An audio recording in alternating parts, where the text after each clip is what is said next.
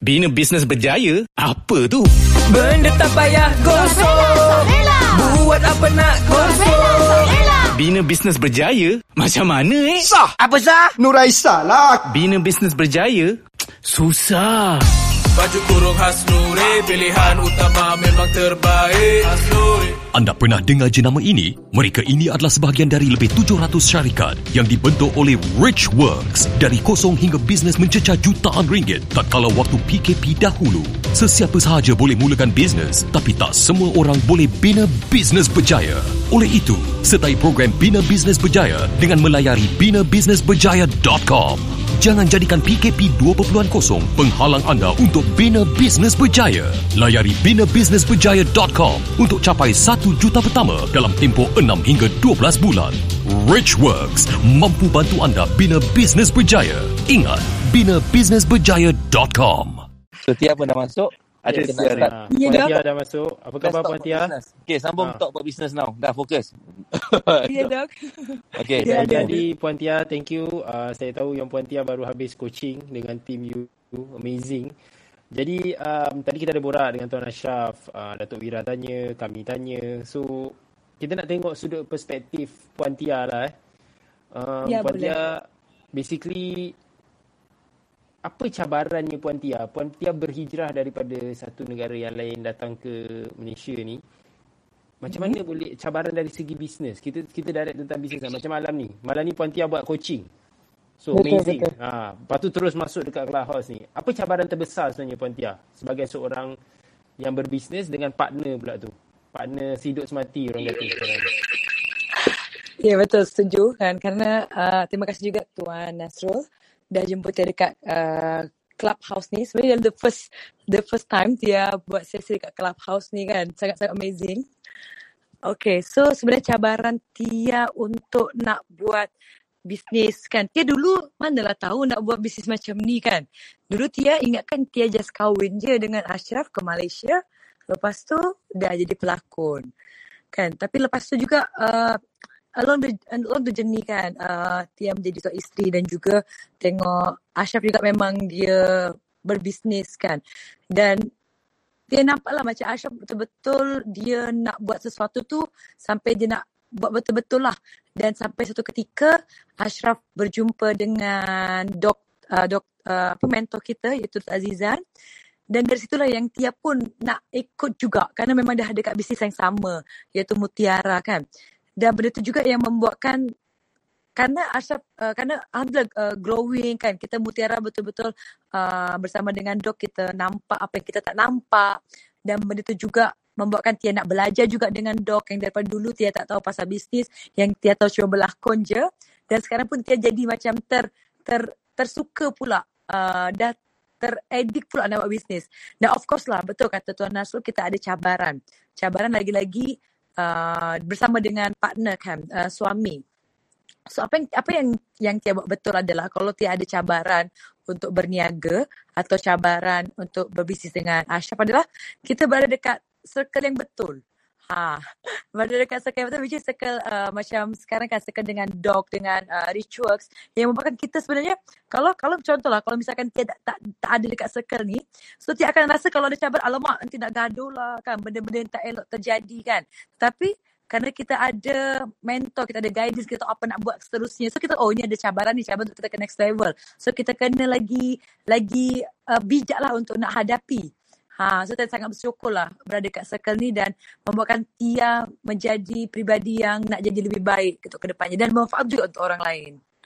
Tadi Puan Tia ada sebut eh addicted. Ha, saya suka Ah. perkataan tu. Addicted tu sebab kita tahu kalau orang jadi uh, jadi selebriti, jadi artis, boleh menyanyi, boleh berlakon, addiction dia mungkin ke arah fame ataupun popularity. But in business actually it's not a very dunia yang sangat indah tapi you addicted. Saya suka nak tahu tu. Mungkin Tuan Ashraf pun nak tahu juga. Ah, Addicted part mana tu yang addicted tu sebenarnya? Yang Okey. memberi kepuasan kepada you jadi business owner. Okay, baik. Terima kasih Tuan Nasrul. Okay, jadi... Soalan uh, dia panas.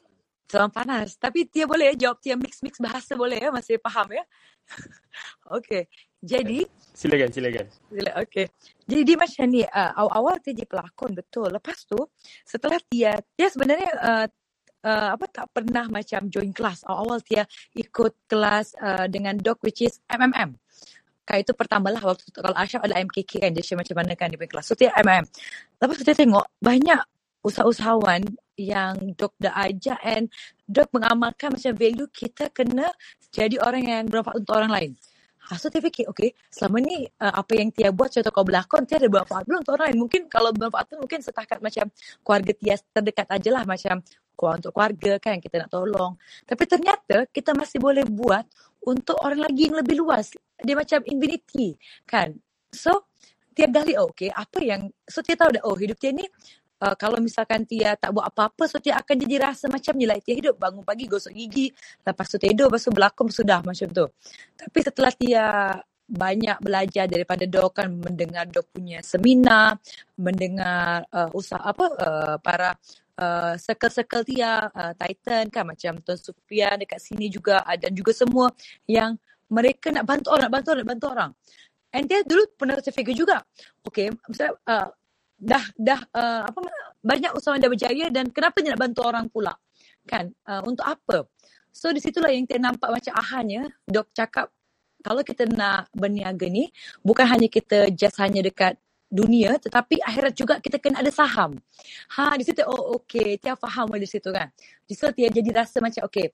Dulu Tia kalau kita buat mutiara Tia tak adalah macam coaching-coaching tu Nasro Tia tak pernah pun nak coaching and tak pandai pun nak coaching nak ajar orang nak ajar apa kan itunya berniaga jual kau jual sendiri lah. Tapi lepas dari situ, dia tahu ternyata itu ada tanggungjawab sebenarnya. Kalau kita nak, kalau uh, di sekarang Mutiara, kalau kita ada usahawan macam dropship ke agent, stockist, di situ menjadikan Tiara rasa tanggungjawab. Oh, tak boleh ni, ni orang dah bergantung hidup dengan Mutiara. Takkan Tia nak biarkan je kan? So di situ lah Tia rasa macam edik nak bantu. And edik tu lagi-lagi kalau usahawan tu atau stockist Tia yang yang mereka ada share win, yang mereka uh, boleh berjaya dan Tia rasa nak bantu lagi orang kan? Dah tak rasa macam tak rasa dah tak kenal penat lah tak kenal berapa banyak coaching nak buat nak buat. Dia punya value tu dah jadi ke sana jadi addict dah. Okey siapa lagi nak ditolong? Kan? Pertanyaannya bangun tidur siapa lagi nak ditolong? Stokis mana yang nak kena coaching? Macam doktor sebenarnya ada satu kata yang dia rasa macam uh, kan Tia turning point dia lah. Dengan Tia pernah share dengan uh, Tia ada conversation dengan dok kan. Dok uh, ada macam me time lah kan. Yelah macam adalah yang dia suka. Contoh kau nak habiskan masa contoh dia sejam dua jam. Contoh macam tengok Netflix ke tengok k-drama ke. Masa tu dok cakap dia okay kalau you gunakan masa you tu boleh kita tak tak salah kan? Tapi kalau gunakan masa itu untuk nak tolong satu masa sokis you apa yang apa perubahan hidup yang dia akan buat dengan satu jam you tu? Ha dia rasa macam oh okey dia rasa macam oh tak boleh ni kan? So maka sekarang dia rasa dia edik oh, okey kalau dia akan kira satu jam ni dia buat apa? Kalau tak ada buat apa baik aku uh, train masa sokis ha macam tu. So kalau dia ada free time dia akan buat coaching. Atau free time lagi dia buat one on one atau call team. So benda tu akan membuatkan dia rasa sangat edik and thanks kepada Doc juga dan thanks kepada tim Ritual yang dia mempertemukan Tia dekat sini. Okay, Puan Tia, Puan Tia, saya suka. So, maksudnya eh, addiction you adalah tengok you ubah hidup orang lain. Especially you punya team, dropship you, you punya agent, stockist. Boleh Betul. tak you share, boleh tak you share apa kisah yang paling orang kata menyentuh hati you disebabkan dia berada dalam tim Mutiara mm-hmm. dia berubah hidup dia. Boleh tak share yang mungkin yang paling ekstrim lah. You tak pernah bayangkan La ilaha illallah sebab aku bantu ni jadi macam ni. Ada tak kisah-kisah yang mungkin boleh buat kami rasa terinspirasi daripada you punya circle? Okay, boleh boleh. Uh, ada, ada sebenarnya. Uh, Tia share yang yang yang uh, yang paling Tia ingat lah. So ada salah satu usaha mutiara kita kan. So beliau ni dia adalah seorang lecturer kan dekat Sarawak. And masa tu uh, of course lah masa tu tengah PKP kan tengah PKP dia tak ada income. Kan dia dekat rumah work from home tak tahu nak buat apa kan. And membuatkan dia rasa macam apa nak kena buat? So tadi baru je dia, bercakap dengan dia dia asyik tengok dia punya marketing yang dia nak bantu orang, nak bantu orang, nak bantu orang kan. Mungkin orang kat sini pun dah termuak-muak tengok dia punya Instagram nak bantu orang, swipe up nak bantu orang. So masa tu dia macam nak nak nak join tak join. Join tak join. Join tak join. So sampai satu ketika dia join dan masa tu dia bermula dropship tak ada modal. Zero. Tetapi kerana dia punya keinginan dia punya uh, apa kerana yalah kerana orang yang tengah nak ada income betul-betul dia uh, tak tahu nak buat apa kan. Betul-betul dia uh, macam kalau ialah lecture masa tu kalau ada sis- siswa semua kan dia tak boleh nak belajar. So dia kena kat rumah lah. So dia kena cari side income. So benda tu yang membuatkan uh, dia jadi mutiara and sekarang pun sekarang ni dia dah boleh uh, macam maknya maknya dulu menggadaikan dia punya emas untuk dia belajar sampai sekarang. Dan benda tu dia dah bayar balik kepada maknya untuk dia beri emas kepada dia. Dia macam dia buatkan keluarganya tu jadi thanks kepada dia kan? Alhamdulillah juga dengan pencapaian dia dia bantu ayah dia kan? And dia belikan macam-macam kepada parents dia. Dan sekarang pun dia dah boleh buat sales lebih kurang sebulan uh, higher sales dia sebulan boleh buat lebih kurang almost 100k kan? And dia ada warehouse sendiri sekarang. Tak dalam masa tak sampai setahun Tuan Nasrul. So betul terus macam uh, wow ternyata benda ni yang Tia boleh padahal dia zero tak pernah berniaga. Tapi benda itulah yang ilmu yang Tia share macam kata dok tadi kan. Benda yang kita boleh amalan kita boleh buat. Dan of course amalan yang Tia boleh ajar tu daripada dok punya ilmu. So Tia rasa macam ilmu ni memang dia tak akan putus-putus kan? Kita share kita kena lagi share kepada orang. Kita kena lagi manfaat untuk orang. So Tia tak sangka mutiara boleh ubah kehidupan orang yang dia dulu dia tak tahu nak buat apa. Sekarang dia tahu pula nak buat apa. Dia pun dah mengamalkan value juga dia nak bantu pula tim dia sekarang kan? And juga ada juga satu kisah juga yang beliau uh, one of uh, tu Jasmine namanya. Dan the, yang lain adalah beliau diberhentikan kerja daripada pramugari. Kan? Dia tak buat apa tiba-tiba sekarang dia sui rumah dan dia sekarang pun dah boleh juga uh, dia punya income beratus-ratus juga sebulan. So benda tu yang membuatkan jadi dia tak hilang pekerjaan tiba-tiba daripada pramugari dan dia boleh uh, buat side income kan? Malah lebih daripada gaji dia buat uh, kerja hakiki Wow, amazing eh. Saya saya saya dengar macam ni. Saya, okay, ini biasa kami tanyalah. Puan Tia adalah seorang selebriti. Bila bila mungkin sebab adakah sebab Puan Tia ni selebriti, orang terinspirasi nak ikut ke atau sebenarnya jujur eh, jujur. Mungkin saya tahu mungkin ada orang pernah tanya atau tak pernah tanya. Saya nak beranikan diri tanya lah eh. Adakah sebenarnya sebab Uh, Jamu Mutiara ni Tuan Ashraf pernah keluar Astro, keluar TV, anak pun popular dan Puan Tia adalah selebriti Betul ke sebab tu sebenarnya jamu mutiara ni meletup sekarang atau sebenarnya tidak? Okay. Tak nak cakap macam tu. Ada sebab lain. Atau Tuan Asyah nak jawab dulu kejap lagi ke Puan Tia jawab? Mungkin kita boleh, orang kata kalau ada orang tuduh macam tu, macam mana kita nak nak cakap benda ni? Okay, tapi sebenarnya persoalan Tuan Asyah kurang panas lagi. Ada orang cakap juga. Kerana kan tambah lagi menantu Datuk Siti. ha, saya tak nak cakap ke arah tu lah. Sebenarnya nak tanya macam tu, tak apa Puan Tia tambah soalan tu sendiri. Silakan sebenarnya dah biasa dia dah biasa dia sini. Dia sangat bersyukur sekali uh, mendapat keluarga uh, mertua yang sangat support kan. Maksudnya uh, mak iti ayah mama kan. Uh, uncle Joe mereka mereka uh, support kita dari segi doa dan sokongan apa yang kita nak buat kan. So benda tu pun dah menjadikan tiada rasa cukup dah untuk untuk kita nak maju untuk kita nak buat mutiara kan dengan doa mereka.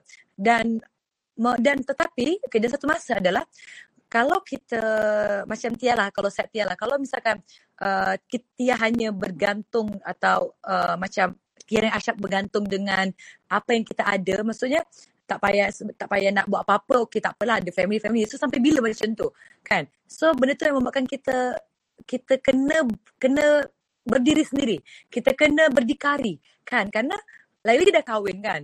Kalau misalkan kita dah kahwin lepas tu ada anak kan kita tanggungjawab. Takkan kita nak sampai bila-bila nak minta pertolongan orang atau keluarga kan? So kita kena pun kita kita kena ada usaha sendiri. Kan kejayaan yang Mutiara dah buat uh, kita kena macam Tia and Asha kita kena buat juga. Bukannya kita berharap daripada uh, apa benda-benda yang yang sebenarnya kita tak tahu pun benda tu adalah works ke atau tidak kan? Mungkin Asha pun boleh uh, B pun boleh share juga dari pertama apa sebenarnya burning desire B kenapa B nak buat mutiara ni. Dia macam sekarang. Uh, kata-kata kata-kata yang uh, B apa namanya? Ada sebagai kata-kata yang Ashraf dulu tu cakap lah macam sebelum kahwin ni kan. Cek cek. pas balik dekat sana tu Tuan Ashraf. Silakan yeah, Ashraf. ha, isteri bagi cabaran tu untuk jawab soalan panas ni sikit. Ha. Ya, yeah, ayah pernah cakap kan, takkan nak pampers pun yeah, nak kena So, I rasa macam my dad sendiri pun you know dia uh, actually kita punya relationship ni dengan tiap relationship ni umpamanya macam hubungan yang terlarang lah juga. Wow.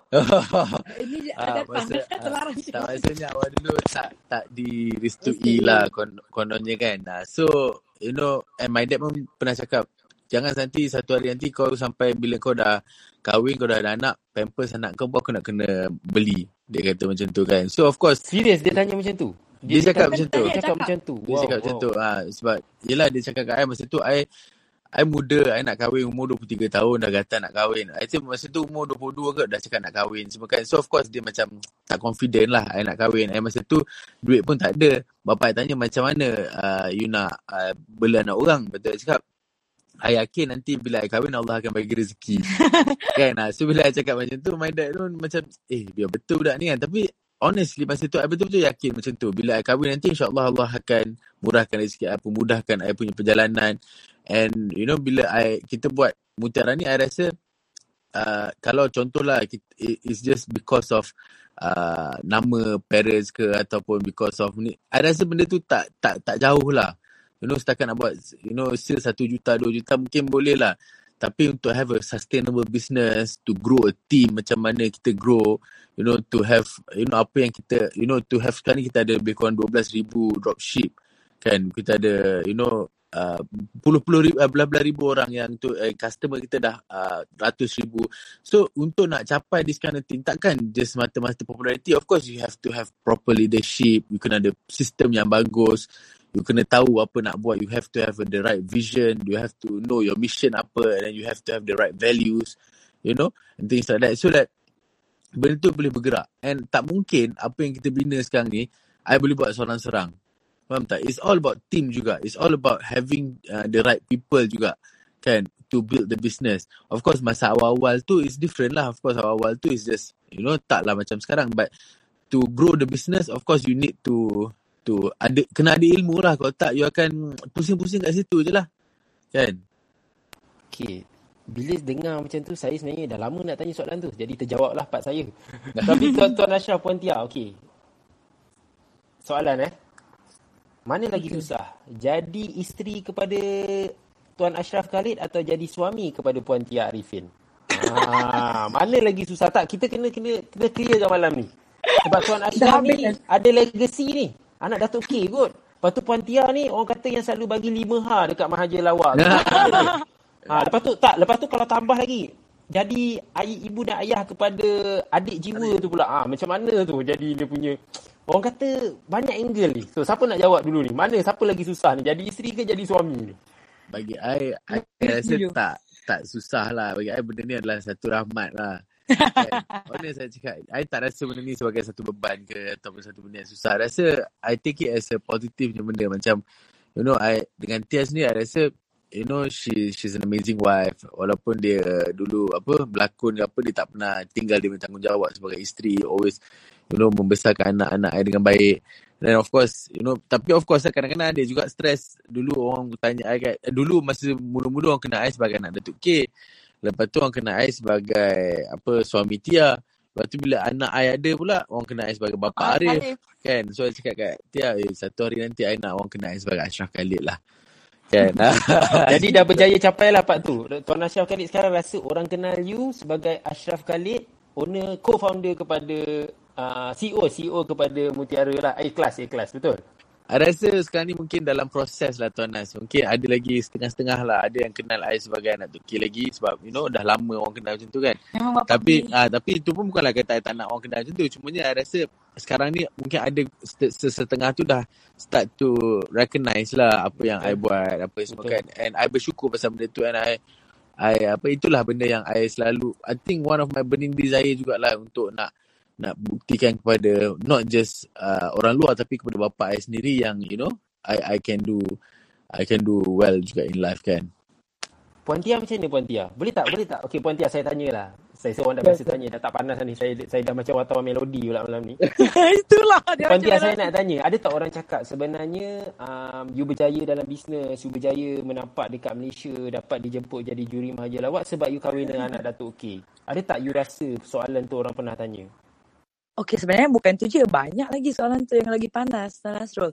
Uh, Tia, okay, so Tia sangat bersyukur uh, dapat suami uh, Ashraf kan dan juga dapat keluarga uh, ayah, Mak Iti dan mama kan yang mana keluarga mereka dikenali dekat Malaysia dan Tia rasa benda tu adalah suatu uh, macam gift lah macam anugerah untuk Tia macam Allah bagi rezeki untuk Tia kan and benda tu lah yang Tia syukuri dan dan benda tu lah yang yang mungkin mempermudah Tia untuk datang ke Malaysia supaya or- orang lagi senang well known lah orang tahu terus kan so Tia sangat bersyukur lah dapat lagi-lagi uh, keluarga Ashraf dan keluarga mertua yang support Tia juga awal-awal. Lagi-lagi awal-awal Tia masuk dekat Malaysia. Kerana masa Tia masuk ke Malaysia, Tia tak ada siapa-siapa keluarga langsung.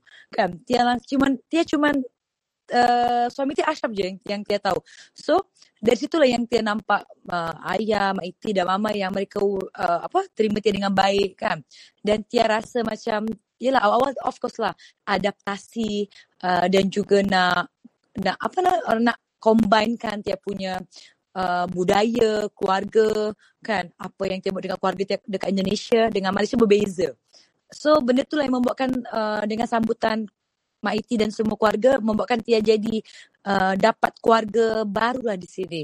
Dan membuatkan juga Alhamdulillah juga uh, macam awal-awal mereka support dan juga uh, mereka pun tahu apa. Dan Tia pun juga berlakon juga dekat sini kan. Tia tunjukkan bakat Tia Tia mula nak mula untuk adapt apa yang Tia ada buat Indonesia untuk buat dekat Malaysia. Dan sekarang ni perlahan-lahan Tia dah boleh untuk macam uh, bina sendiri dengan Ashraf kan dengan bawa dengan dog so benda tu akan membuatkan Tia lebih percaya diri lah rasa of course apa macam mana pun tak ada producer ataupun anybody akan ambil orang yang tak ada talent. Ataupun orang yang you know won't give them the rating ataupun tak ada value lah kan? Dia bagi I dia memang macam tu lah. dia tak ada macam astro ke siapa just nak pilih semata-mata oh dia ni kawan siapa ke. It's always it has to do with uh, dia punya credibility ataupun dia kena ada credit dia sendirilah macam tu lah uh, macam bagi I of course peluang tu akan uh, lebih mudah bila macam you know peluang tu mungkin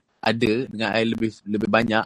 Tapi it's about taking the opportunity juga. And how do you convert that opportunity into something yang valuable pun penting juga. Kadang-kadang peluang ni ramai orang dapat je peluang setiap hari dalam kehidupan dia. Macam-macam peluang yang ada. Tapi bila kita tak tahu macam nak ambil peluang tu dan juga uh, use the opportunity to to the fullest potential uh, then you know ya yeah, so macam tu lah. Okay, Tuan Ashraf. Kita dah tahu tadi, kita dah, orang kata Datuk Wira dah pecah lubang lah. Dia kata you nak jadi Perdana Menteri. ha, tapi tadi dah, dah, dah, dah, ni dah tadi Datuk Wira dah ada masa Puan Tia tak ada tadi. Sekarang Oh, dah kita nak tanya. Puan Tia, eh? Puan Tia Okay. sebenarnya end up nak dikenali sebagai artis atau selebriti ke nak dikenali sebagai pendukung brand Mutiara? Boleh pilih satu Ataupun je. Saya betul-betul nak tanya. sebagai isteri Perdana Menteri. ataupun isteri Perdana Menteri. Ah, yang itu tengoklah nanti macam mana. Itu itu come along the way lah. But what is it actually you want? ada. Ah, what what do you want to people to see you maybe bila you dah mungkin insyaAllah umur panjang 50-an, 60-an nanti masa tu orang kenal you sebagai siapa? Tia Arifin ni siapa lagi 20 years ahead? Oh sebenarnya banyak tu Rasul. Nak satu je ke? Nak kena Tia nak pilih satu ke nak apa yang Tia nak? Okey, kalau nombor kalau dat, apa uh, Tuan Ashraf jadi Perdana Menteri, kita kenal you sebagai isteri Perdana Menteri lah. Let's say kalau dia dia jadi tak tak jadi contoh contoh tapi saya doa kalau betul jadi alhamdulillah lah kalau betul memberi manfaat kepada semua orang. Tapi Betul. kalau let's say pilih selebriti dengan business owner, mana satu yang Puan Tia nak sebenarnya? What is your kepuasan abadi? Okay, sebenarnya apa yang Tia nak, Tia pastinya nak dikenali sebagai orang yang bagi value atau bagi impact kepada orang ramai. Kan, bukannya Tia tak nak dikenali sebagai selebriti, kan Tia bersyukur Tia dikenali orang sebagai selebriti kan pada awalnya. Akan tetapi, kalau yang Tia nampak sekarang ni, kalau untuk Tia ke saham akhirat, Tia nak dikenali sebagai orang yang boleh tolong ramai orang. Uh, which is uh, sebagai founder Mutiara, sebagai uh, orang yang guide daripada zero tapi tak ada apa di usaha Mutiara. Dan juga Tuan Rasul Tia nak dikenali sebagai uh, breastfeeding icon in the world. Okay, breastfeeding. Ah, yelah, sekarang you tengah buat that promotion kan. Saya selalu tengok you punya posting. You pun dah jadi duta untuk Alhamdulillah. NGO tu. Wow. So, so terjawablah soalan tu. Saya nak tanya sebenarnya. So, bila saya dah dapat tanya dalam ni, alang-alang tanya, baik kita tanya sepuluh soalan yang tahap melodi ni orang kata. Ya, kita kembali lagi dengan Tuan Rasul di Melody. Oh, okay, tak ada, tak ada, tak ada. Saya, saya nak stay sebagai chartered accountant je lah. Tak nak jadi jurnalis. Okay, uh, mungkin uh, last few question. Um, adakah sebenarnya eh, bila buat bisnes ni uh, dia lebih me- mem- memudahkan hubungan you sebagai pasangan suami isteri atau sebenarnya dia lebih menambahkan cabaran? Uh, mungkin selalu orang tanya tapi ini you all celebrity, you all buat bisnes dan bila you dapat pula belajar dengan Datuk Wira dengan Richworks mungkin akan lebih banyak orang kata beban ke saya tak pasti. Adakah sebenarnya buat bisnes akan lebih memudahkan you untuk align atau sebenarnya buat bisnes ni akan menambahkan situasi lagi sebenarnya ni. Ha. Lagi Dan Arif cabaran nak I ha, cabaran nak jaga anak lagi ni. Ha, orang kata keluar rumah pun orang kenal. Malam kena coaching bila nak urut kaki suami, nak urut bahu isteri. Ha, saya tak tahu macam mana. Okay, I rasa dia macam ni. Dia sebelum sebelum mungkin kalau kita buat bisnes tanpa ilmu pun mungkin dia akan jadi very challenging. Tapi when kita are very aligned kepada apa yang kita nak capai sama-sama, then benda tu tak jadi challenging sangat. Tapi of course lah Tuan Nas, anything pun bila buat uh, kita nak buat something yang worth it kan. Of course dia ada dia punya challenges juga kan and stress tu of course akan ada. Tapi macam I dengan Tia, apa yang kita buat adalah kita selalu differentiate kita punya time. Maksudnya, okay, daripada pagi sampai pukul 6 for example, memang is work time. Semua benda kita cerita pasal work. But after 6 o'clock, I tak nak cerita pasal kerja dan kita tak cerita pasal kerja. Kecuali kalau betul-betul perlu cerita dan kita macam, you know, minta permission ataupun akan uh, cakap lah, okay, ada benda ni boleh kita nak cakap pasal kerja sikit. Uh, dan kita cakap. So, bagi I, it's always important to be in the present. Maksudnya macam contoh, I tengah main dengan anak, kita betul-betul main dengan anak. Ataupun bila I tengah belajar, kita betul belajar. Kita tengah uh, bekerja, kita betul-betul bekerja. So kita always uh, apa fokus on on apa yang kita tengah buat. So challenge tu bila dengan uh, isteri tu kuranglah bila kita ada you know that alignment. Ha, tapi kalau macam kita tak align, contoh isteri kita nak pergi A, kita nak pergi B, ha, kat situ yang akan banyak bergaduh. Tapi bila kita align, kita tahu, okay, I- tahun ni I nak bantu 100, uh, apa, kita nak bantu 100 ribu usahawan. Kita nak ada 1 juta pelanggan uh, tahun ni. So, kita dah tahu apa tujuan kita tahun ni. So, mungkin kalau kita bergaduh pun, kita akan bergaduh on macam mana nak capai ke tempat tu dengan cara yang paling cepat. Ya, I mean lah. So, bukanlah kita nak bergaduh suami isteri, tak tak ada apa-apa. And then, I rasa, you know, when kita bersama share the same goal ataupun impian, uh, then, uh, of course, dalam relationship adalah kadang-kadang bergaduh. Tapi, I would say, mungkin dalam 100%, mungkin 5% kita punya pergaduhan ataupun perselisihan faham. Tapi, cepat-cepat kita betulkan sebab kita tahu, uh, especially lepas kita belajar dengan Doc ni, kita tahu, oh, kunci dia adalah hubungan suami isteri. Ya, kan betul. macam isteri kena make sure dia hormat suami. Suami pun kena make sure dia sentiasa bahagikan isteri. Kena make sure kita provide apa semua kan. Ah, So when when these things okay then okay and I believe juga macam bila suami isteri ni isteri ni kalau dia pandai jaga suaminya ego insyaallah relationship tu akan okay. Maksudnya dia, dia janganlah nak nak membijak-bijak lelaki tu apa ah, then insyaallah lelaki tu akan sentiasa okay dan perempuan ni pula bila kita bagi attention kat dia bila kita faham dia punya language of love kan ah, mungkin ada setengah perempuan dia nak di service nak kita ambil air untuk dia ada setengah perempuan I know dia kita faham dia punya language love then you know things will get uh, lebih smooth kan. Macam ni pula macam mana Okay, macam Tia pula betul apa yang Ashraf share tadi. Dan juga justru Tuan Nasir sangat bersyukur uh, kerana Tia pun sama kerja dengan Ashraf. Kan, kau Tia bayangkan macam dulu kan, dulu kita tak sama tau Ashraf buat seorang-seorang uh, ikhlasnya kan. Uh, apa buat produk dengan artis. Uh, masa tu tak ada lagi lah kata Ashraf Tia tak famous lagi so Tia nak buat dengan Tia lah masa tu kan. So masa tu Tia jadi pelakon lagi. So masa tu Tia rasa macam uh, bersyukur lah Tia sekarang ni sama bisnes kerana masa tu dia tak tahu apa yang dia buat kan? And lagilah banyak cabaran sebenarnya. Kerana dia pergi sana dia pergi eh kenapa? Kita pun rasa macam was-was eh dia buat apa dia buat apa kan? So selepas dia join dan sama dengan bisnes dia jadi lebih faham. Contoh kalau misalkan Asha busy ke kan? Atau apa busy kita tahu kan kita sama-sama busy. Lepas tu juga contoh lah kalau misalkan dia sekarang tak tak bersama dengan uh, Mutia tak buat sama-sama so dia pasti akan pelik eh kenapa Asli duduk coaching one on one dengan banyak-banyak wanita kat sini habis one on one lagi buat apa dekat Zoom lama-lama dia akan lagi lah question sekarang dia faham lah kan uh, the flow tersebut dan lagi-lagi seronok sebenarnya Alright, terima kasih perkongsian yang sangat padu dan saya pun puas dapat tanya soalan yang dah lama membuku di hati dan tadi sebelum Puan Tia join. Ah, ya, Ah. ya Cik Safarah. Dah lama dah simpan tu. Ah, dah lama simpan tapi tak apa. Uh, so in a way kami nak ucapkan jutaan terima kasih kepada Tuan Ashraf, Puan Tia. Terima kasih sangat-sangat atas perkongsian. Uh, saya pun respect Puan Tia baru habis coaching terus sam- sambung kat sini. Selamat datang ke Clubhouse. Ah, mungkin Ya, kita terima boleh. Ini ini orang kata clubbing yang syariah compliant lah. Tak ada, tak ada isu, tak ada isu-isu Ilmiah, langit ke apa. Ha, Tadi, ilmiah. tadi, tadi saya cakap juga kat salah satu kita punya stokis oh malam ni ada clubhouse dengan dog join lah eh. Betul dia cakap eh segan lah nak join dog ke clubhouse. Dia ingatkan betul-betul nak pergi clubhouse. Oh, okey okey. Ada Dia tak pun tak tahu kan. Baru lagi kan. Okey, tak apa. So, terima kasih sekali lagi kepada Tuan Ashraf, Puan Tia. Kami doakan yang terbaik untuk Mutiara dan juga tim Amin. pegang brand lain. Dan sangat respect uh, time yang you ada. Terima kasih sekali lagi dan insyaAllah kita jumpa lagi untuk sesi-sesi akan datang. Thank Mungkin so ICM nanti ke. Terima kasih Tuan Ashraf, Puan Thank Tia. you so much Tuan. Terima kasih, Tuan, dah jemput. ni. Really appreciate your time juga and thank you kepada Richwork sebab dah arrange benda ni and I hope that benda ni memberi banyak manfaat kepada ramai orang dan Amin. kepada semua yang mendengar terima kasih juga uh, untuk mendengar. Assalamualaikum semua. Wassalam. Thank you. Thank you. Thank you Puan Tia. Thank you Tuan Ashraf. Bina bisnes berjaya? Apa tu? Benda tak payah gosok Buat apa nak gosok Bina bisnes berjaya? Macam mana eh? Sah! Apa sah? Nuraisa lah. Bina bisnes berjaya? Susah. Baju kurung khas Nuri Pilihan utama memang terbaik Khas Nuri Anda pernah dengar jenama ini? Mereka ini adalah sebahagian dari lebih 700 syarikat yang dibentuk oleh Rich Works dari kosong hingga bisnes mencecah jutaan ringgit tak kala waktu PKP dahulu. Sesiapa sahaja boleh mulakan bisnes tapi tak semua orang boleh bina bisnes berjaya. Oleh itu, sertai program Bina Bisnes Berjaya dengan melayari binabusinessberjaya.com.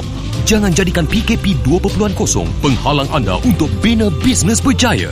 Layari binabusinessberjaya.com untuk capai 1 juta pertama dalam tempoh 6 hingga 12 bulan.